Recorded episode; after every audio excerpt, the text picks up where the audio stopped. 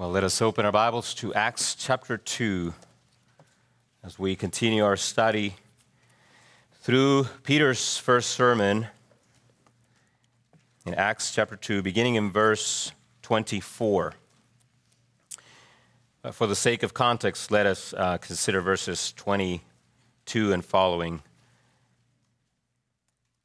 through verse 32.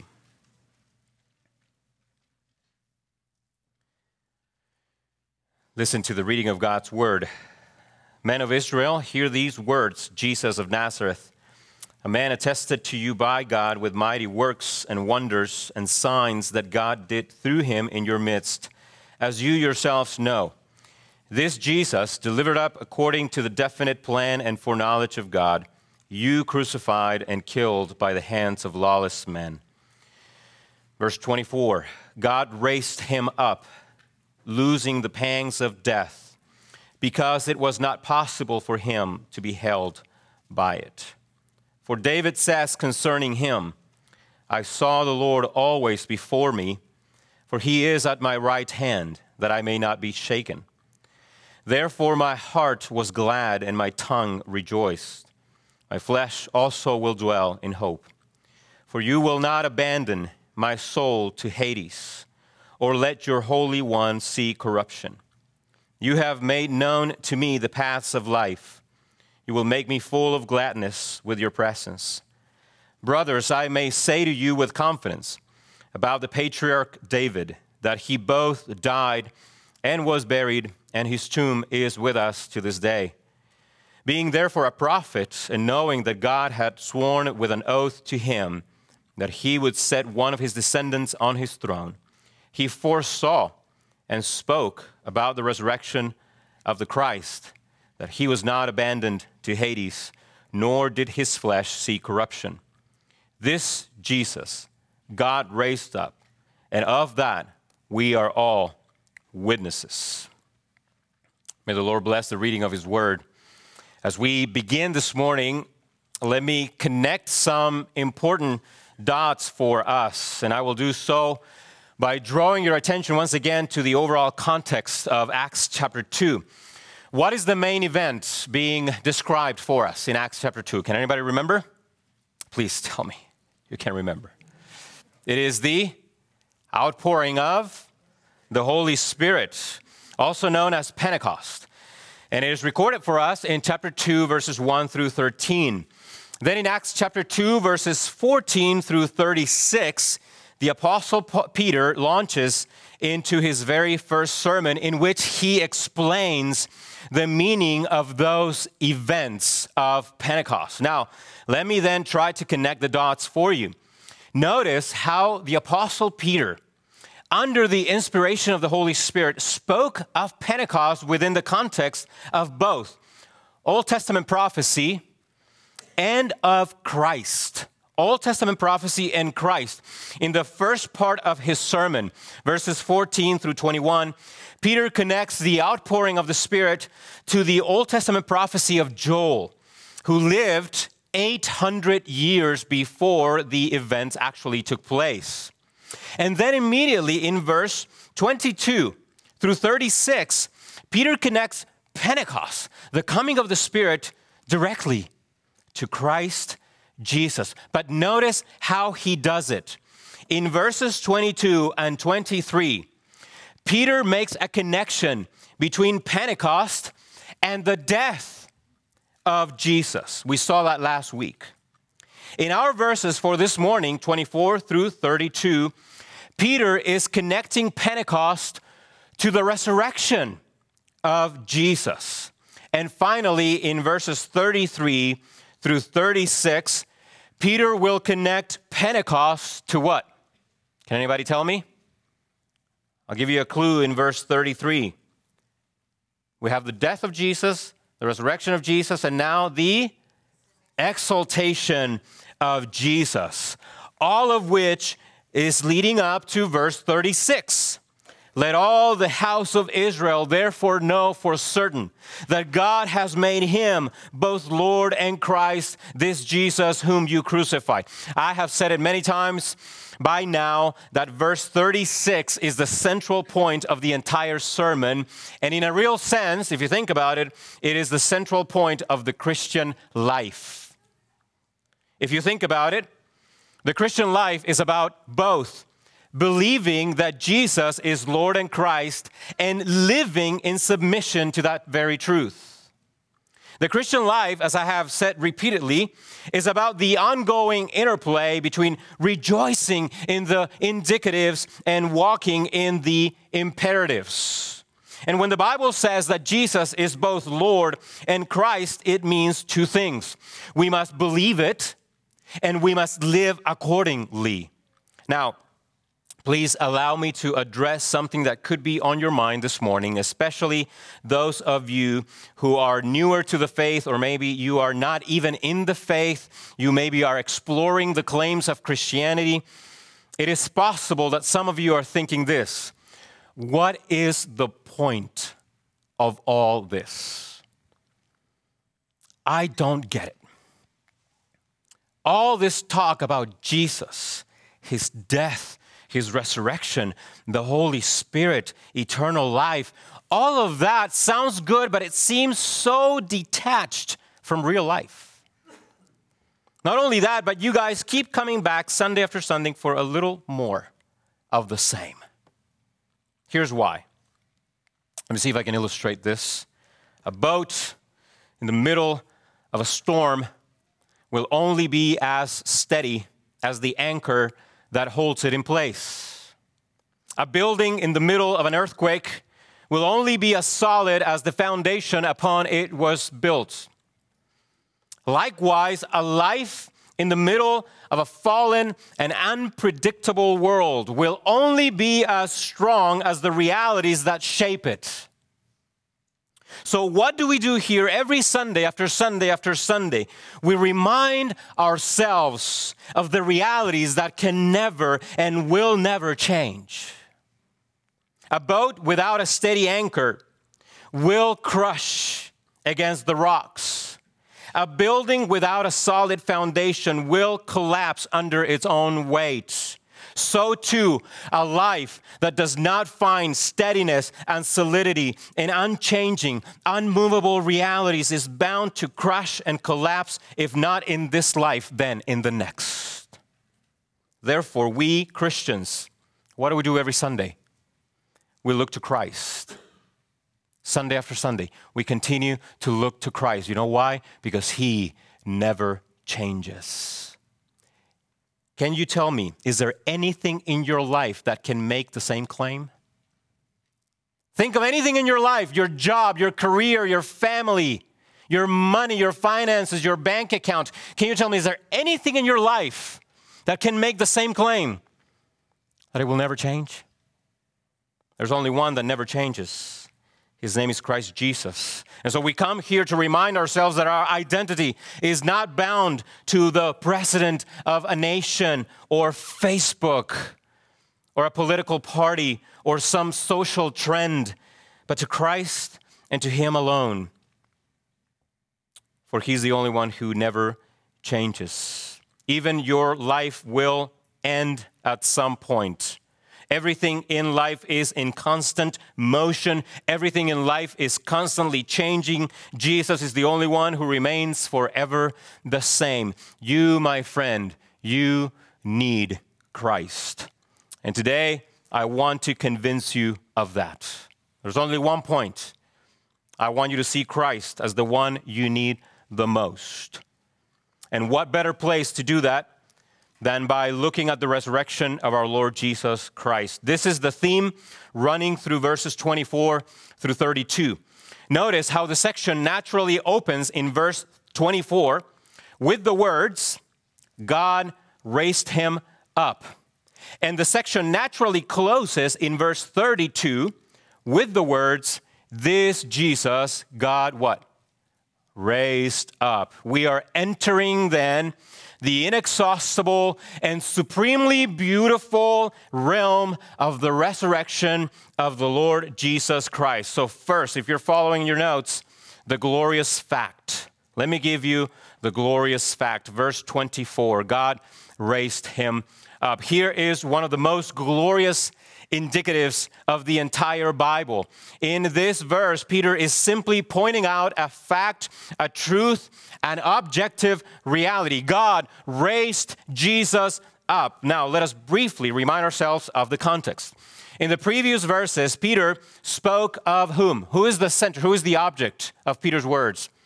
Jesus of Nazareth. And as we saw last Sunday, this Jesus was undoubtedly a man like you and like me. This Jesus of Nazareth was crucified and killed by the hands of lawless men. Therefore, in the previous verses, we have the undeniable proof that the one we are speaking of in verse 24 is the same person, namely, this Jesus of Nazareth, a man. A man. The raising up is connected to this Jesus of Nazareth, the man who was crucified and killed. So, who is the object of the resurrection? Whom did God raise? Him, meaning Jesus of Nazareth, a man. Does that matter? It matters so much. I remember how in my younger years I used to believe that Jesus was raised, but only spiritually.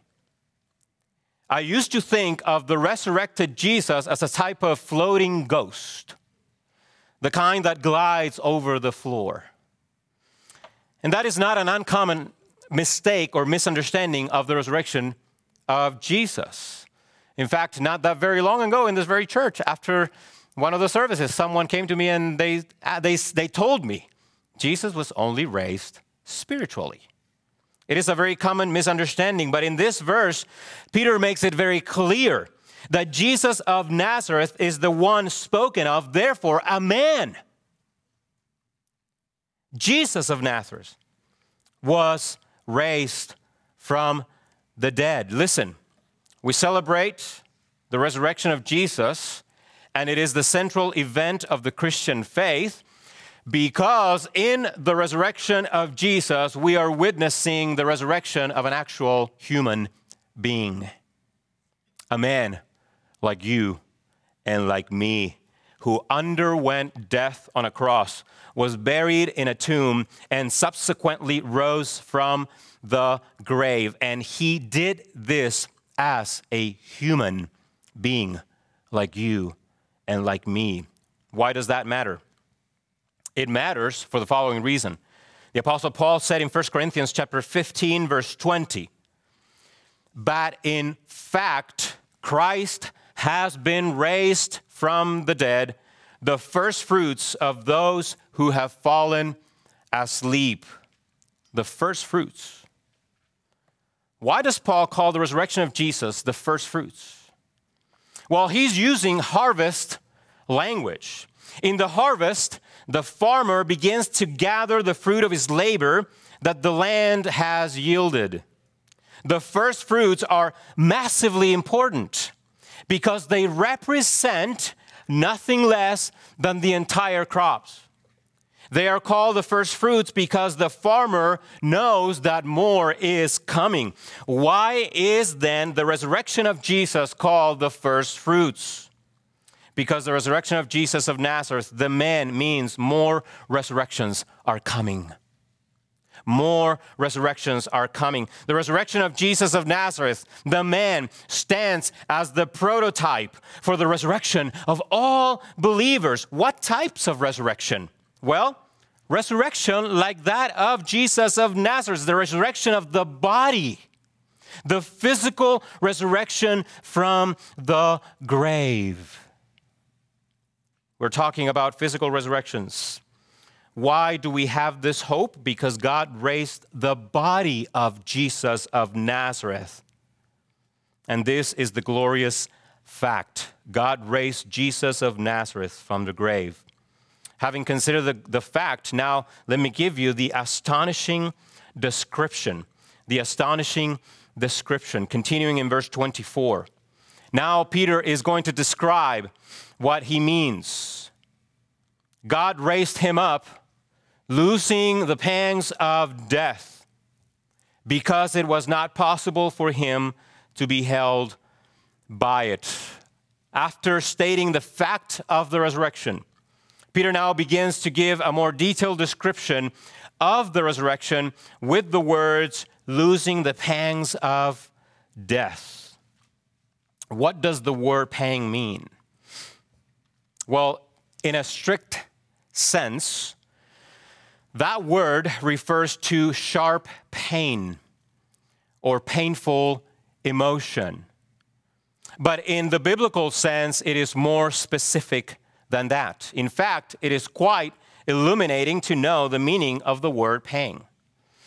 The ladies in this room, especially those who have been pregnant, will appreciate it.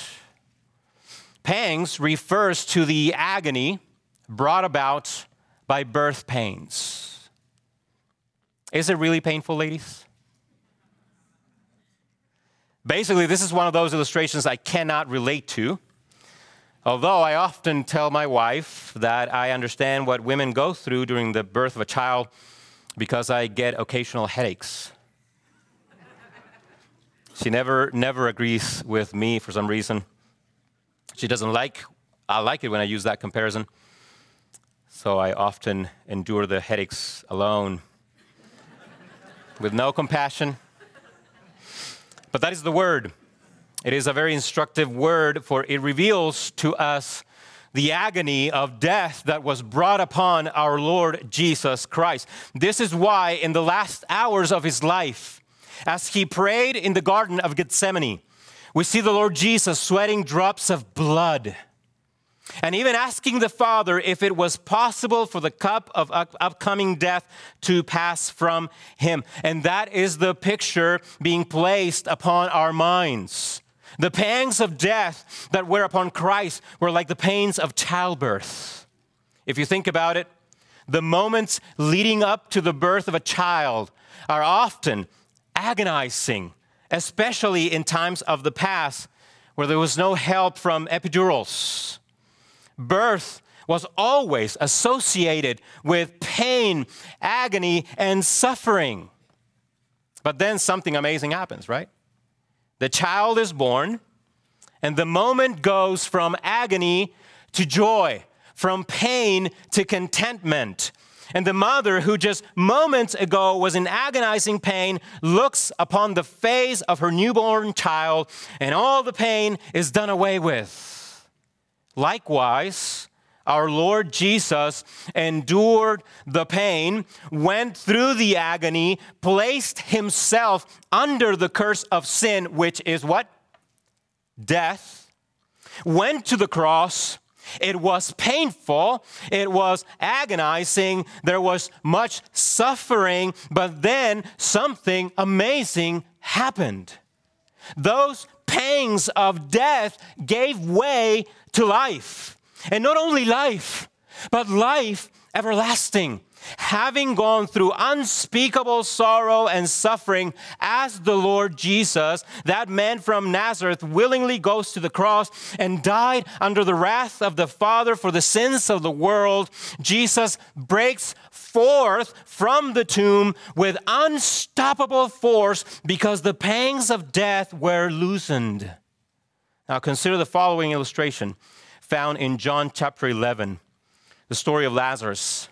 Lazarus had been dead for how many days when Jesus showed up? Four days. So the process of decomposition had already started. So Jesus comes and he gives him life. Jesus commands Lazarus to come out of the tomb. Now, notice with me that Lazarus didn't have the ability to hear, see, walk, or respond. Why?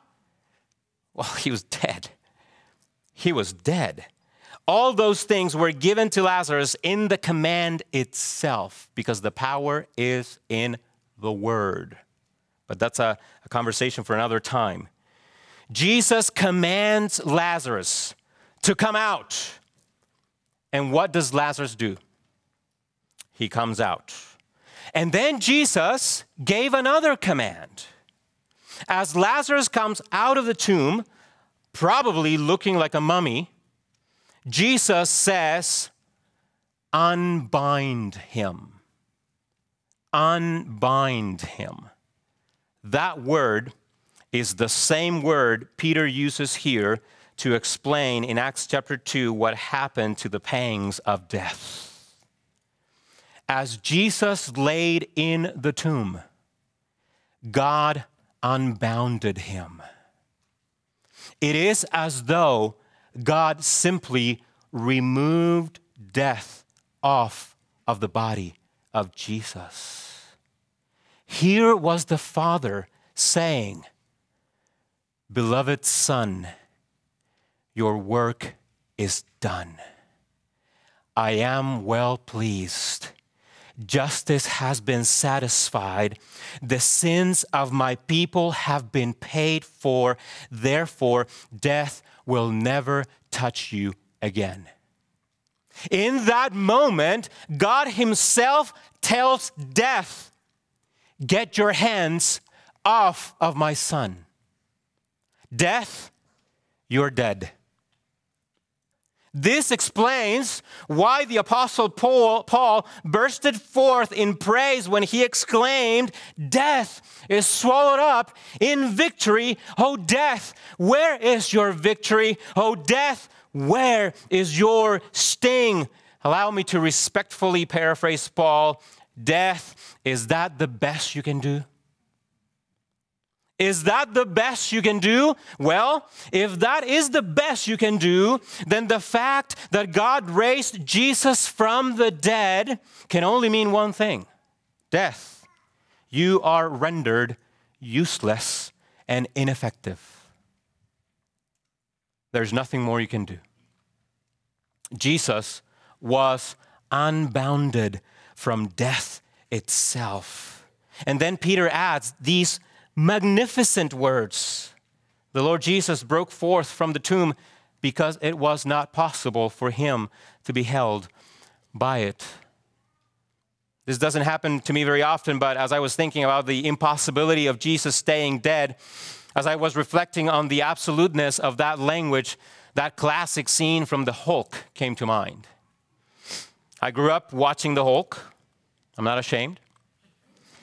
And by that, by that I mean the original series from the 70s and the 80s. You know the classic scene, don't you?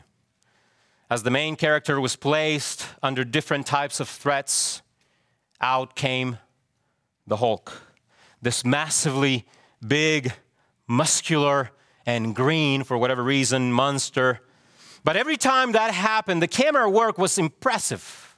They zeroed in on his clothes. Do you remember that?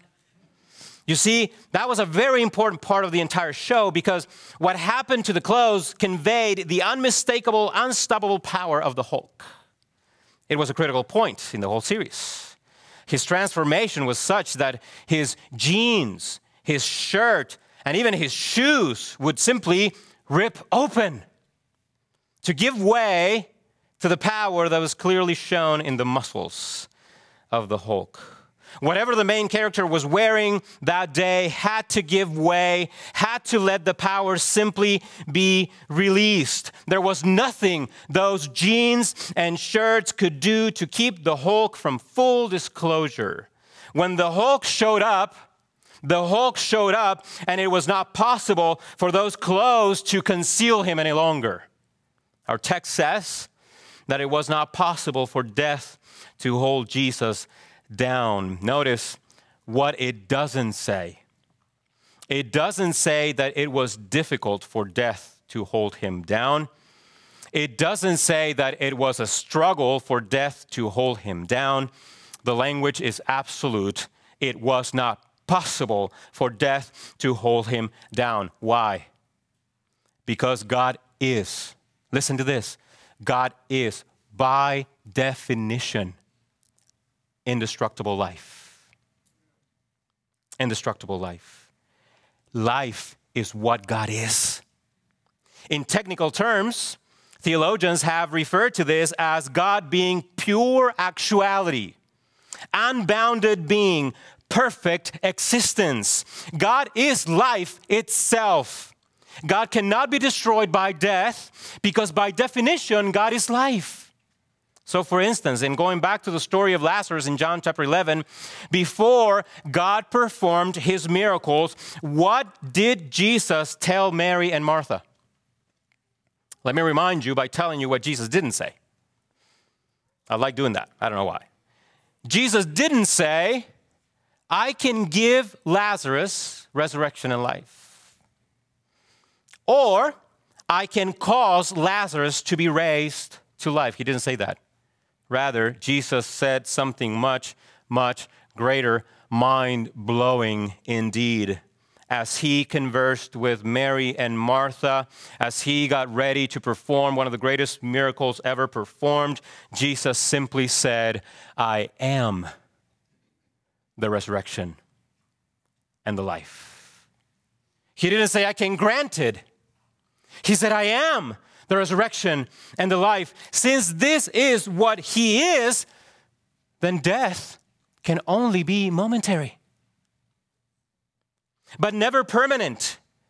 As the book of Hebrews says, Jesus tasted death for everyone. He tasted death for everyone, or as the song says, he drank the bitter cup reserved for me, but it was for a moment. It was only for a moment. He underwent death only so he could destroy it by coming back to life. Remember Genesis 3:15? How many of you remember Genesis 3:15? Not very many of you. Genesis 3:15 this is the bruising of the heel God spoke of. He was bruised for our transgressions. But you know what? It was just a bruise. He went through suffering, yet it was only for a moment. Death could not hold him. And so now Peter will ground all his words upon the ancient prophecy the ancient prophecy. Consider with me verse 25 through 28. For David says concerning him, I saw the Lord always before me, for he is at my right hand that I may not be shaken. Therefore my heart was glad and my tongue rejoiced. My flesh also will dwell in hope, for you will not abandon my soul to Hades, or let your Holy One see corruption. You have made known to me the paths of life. You will make me full of gladness with your presence. Where do we find those verses? Well, they were penned by David in Psalm 16, verses 8 through 11. Now, in a basic sense, these words do belong to David, correct? They belong to David. He wrote them. And in a real sense, David penned these words in faith. There is also a sense in which all Christians can say with David, that because of God we are not shaken, that our hearts are glad, that our tongues rejoice, and that God has made known to us the paths of life, and that there is gladness in His presence. Amen? We can say that. But in a prophetic way, when David penned these words, we could say that the one speaking was the, Lord Jesus Christ. So, this psalm is basically an intra Trinitarian conversation. In here, we see the pre incarnate Son of God speaking to his Father about the plan to be fulfilled at the time of the incarnation. And so, as the Son takes on human flesh and becomes a man in order to die for the sins of his people, he does so knowing that his father will not abandon him to Sheol. What is Sheol? Well, it's another way of speaking of the realm of the dead. Sheol is the Hebrew idea of death. God used David to pen this psalm, Psalm 16, to reveal to us the eternal Trinitarian plan. The Son will die as a man, but his body will not see corruption, meaning before decomposition begins, his body will be raised. And it is all about Christ. But how do we know this for sure? Because of my, my next point the apostolic interpretation. The apostolic interpretation. Consider with me verses 29 through 31. Brothers, says Peter, after quoting David from Psalm 16, brothers, I may say to you with confidence about the patriarch David that he both died and was buried, and that his tomb is with us to this day. Being therefore a prophet, and knowing that God had sworn with an oath to him that he would set one of his descendants on his throne, he foresaw, meaning David foresaw, and spoke about the resurrection of the Christ, that he was not abandoned to Hades, nor did his flesh see corruption. Peter's interpretation of Psalm 16 goes as follows there are basically three progressive elements. The first element is the facts about David. How many facts? Three. He died, David. He's still dead, and he was a prophet. The second element is the truthfulness of God. God sworn with an oath to David that one of his descendants would sit on his throne. What is the third element? And also Peter's conclusion is that David was prophesying about someone else, namely the Lord Jesus Christ. All of this means that David himself, along with the Apostle Peter, understood biblical revelation which includes prophecy, as progressive but unified. Progressive but unified. Unified in what? Unified in the Lord Jesus Christ. We're doing biblical theology right now. This means that Old Testament prophets and New Testament apostles understood biblical and prophetic revelation as covenantal.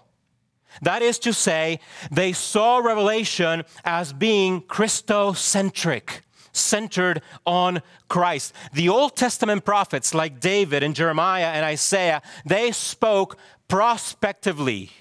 You understand what that means? Prospectively looking forward to Christ, while New Testament apostles spoke retrospectively looking back also to Christ. Why? Because the Old Testament prophets lived prior to the advent of Christ, so they spoke of the future. The only exception being who's the only exception to that?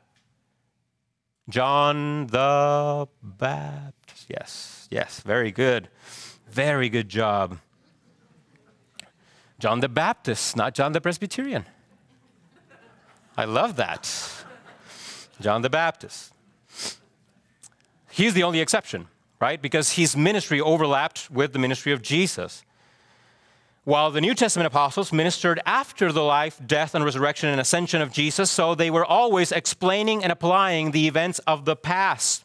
But in any case, they were all focused on one and the same person Christ Jesus. They all saw themselves living within the flow of redemptive history. But let us see this in action. Do you have your Bibles with you? If you don't have a Bible, grab one of our Pew Bibles and I will help you. I want to, see, I want to show you three verses in conjunction.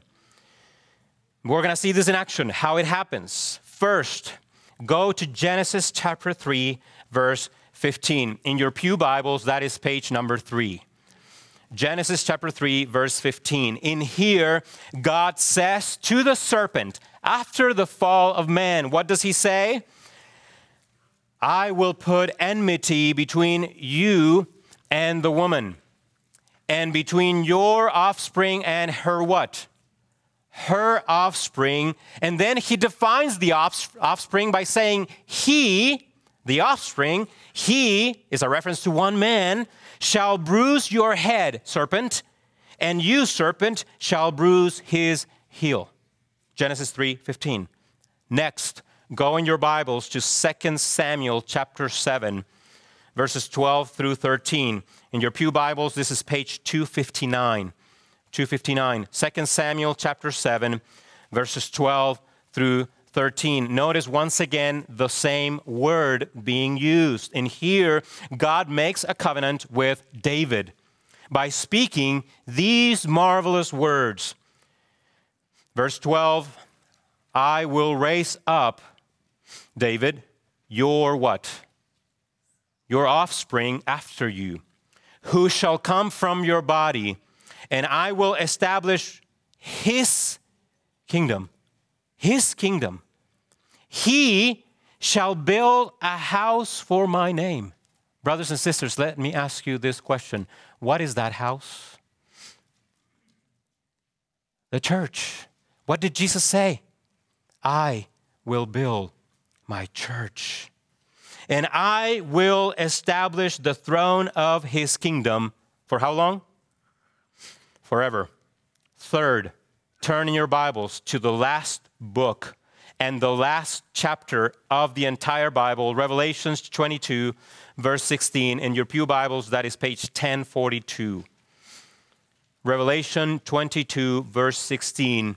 And in here, we see the resolution to all of this. We see the glory of our Savior in these words I, Jesus, have sent my angel to testify to you about these things for the churches. I am the root and what? Descendant, offspring of David, the bright and the morning star.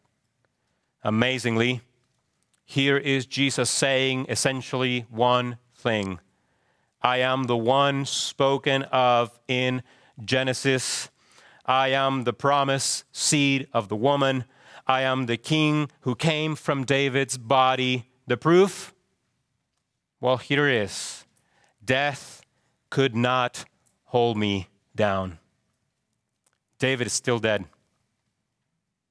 Death could not hold me down. In fact, it was not possible. John Owen remarks speaking of Genesis 3:15 and I quote all the covenants that God entered into with particular persons or with the whole congregation of believers were all of them declarations and confirmations of this first promise or of the way of salvation by mediation of his son becoming the seed of the woman to break the head of the serpent and to work out the deliverance of mankind end quote in brief all the covenants God made in the Old Testament were ultimately moving history forward to the new covenant, which was established by Christ's death and glorious resurrection. This is why Peter can take the words of David and apply them directly to the resurrected Christ, the Lord Jesus. At the end of the day, my brothers and sisters, David knew that history was not about him but about the coming one, the Messiah, the Christ, the offspring of Eve, who is also the offspring of David, who is Jesus of Nazareth, a man. And through the Spirit's revelation, David understood that his descendant would live forever. And here's Peter telling us with unquestionable finality that the descendant has come. He died, yes, but death could not hold him. Therefore, the covenant with David has been fulfilled in the resurrected Christ, whose throne is forever and ever. Brothers and sisters, we have a king on the heavenly throne. His name is Jesus of Nazareth, and he will never die again. He will never die again. Therefore, the church will never die. It doesn't matter who is in power, the church will never die. And finally, the immediate application. The immediate application. Verse 32. This Jesus God raised up, and of that we are all witnesses. We are almost done. The entire apostolic ministry was about the fact that they saw the resurrected Lord Jesus. They witnessed his resurrection. In fact, if you go back to chapter 1, verse 22, the requirement for the replacement of Judas was that he must become a witness with us to his resurrection. The apostolic ministry was about the risen Christ. The apostles saw themselves as messengers who were given the task of making the resurrection of Jesus known to the world. But they did so both ver- verbally verbally through proclamation and practically through righteous living. Why is this the case? Because this is what the resurrection of Jesus is. First, the resurrection of, the resurrection of Jesus is a message to be proclaimed with words. But second, the resurrection of Jesus is a reality that transforms lives. It is a message to be proclaimed, but the resurrection of Jesus is also a reality that transforms lives. Therefore, the witnessing of which Peter is talking about involves the entirety of who they were. Let me prove this to you by asking you one simple question. Once again, what is the main event Peter is describing in his sermon? The coming of the Holy Spirit. Pentecost, the outpouring of the Spirit. That is what Peter is describing. Why then does, Peter insert a massive reference to the resurrection of Jesus in the middle of his explanation of Pentecost? The answer is simple yet profound. It is the Holy Spirit, the one who empowers God's people with resurrection life. It is the Spirit, the one who empowers God's people with resurrection life. The Spirit is the one who applies the power of the resurrection of Jesus to us 2,000 years later. Therefore, listen to this the church, the church is resurrection power on display. That's why you are, a Christian. Husband, that's what you are. That's what I am. We are resurrection power on display. Why? Because by the Spirit, we are one with the resurrected Lord. And because of the Spirit, Christ's resurrection is our resurrection. So, I finish with this. Can we witness the physical resurrection of Jesus again? No. That only happened once during the apostolic era which has been closed for thousands of years. We will never see the resurrection of Jesus once again.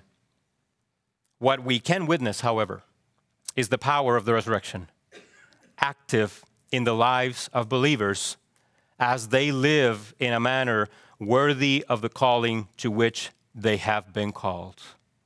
Thus, when the scripture calls husbands to love their wives, wives to submit to their husbands, children to obey their parents, parents to instruct their children, believers to forgive one another, speak the truth to each other, and fight the good fight. It is all upon the premise that we have been made alive together with Christ and that the Spirit of God empowers us with resurrection life.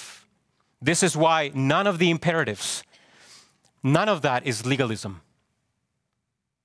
It is all based on the premise that if you are a believer, you have been made alive together with Christ, and the Spirit gives you resurrection life. Consequently, my friend, even the imperatives are rooted in the gospel of the Lord Jesus Christ. Because he rose from the dead, the Spirit has come, and we can live to the glory of Christ our Lord. He is our only hope so let us to continue, let us continue to believe in him. Let us pray together. Father, we thank you once again for reminding us of the realities that can never change and will never change. As the world changes, thank you, Father, for once again bringing us here together to remember the truths, the realities that will never change, no matter what is taking place in our society. We thank you for Christ and the fact that he rose from the dead because he is indestructible life. For those of us who have believed in him, help us to continue to look to Christ in the midst of transitions, sorrows, joys, difficulties whatever it may be. Help us to continue to look to the one who never changes and who lives forever. And for those in this room who are not believers, who may be in a state of darkness. I pray, Lord, that by the power of the Spirit, resurrection power, you will bring them to life and that you will let them see the light of the Lord Jesus Christ, that they will see him for who he is a sufficient, good, powerful, and willing Savior who can forgive our sins and give us the promise of eternal life. So do what only you can do and continue to mold us into the image of your Son. And these things we pray in the name of Jesus. Amen.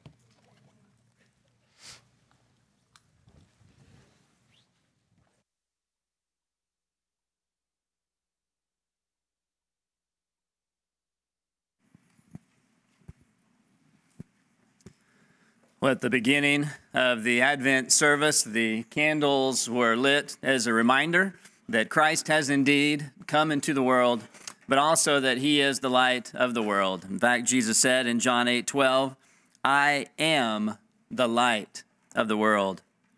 Whoever follows me will not walk in darkness, but will have the light of life. And it is no coincidence that as Jesus spoke these words, he did so uh, during the Feast of Tabernacles, where there was a ceremony called the illumination of the temple. And there were four candelabras about 75 feet high there in the temple, and they were lit at night. And the light was so bright that it shone throughout the city during the night. And so it was in front of these that Jesus said, I am the light of the world.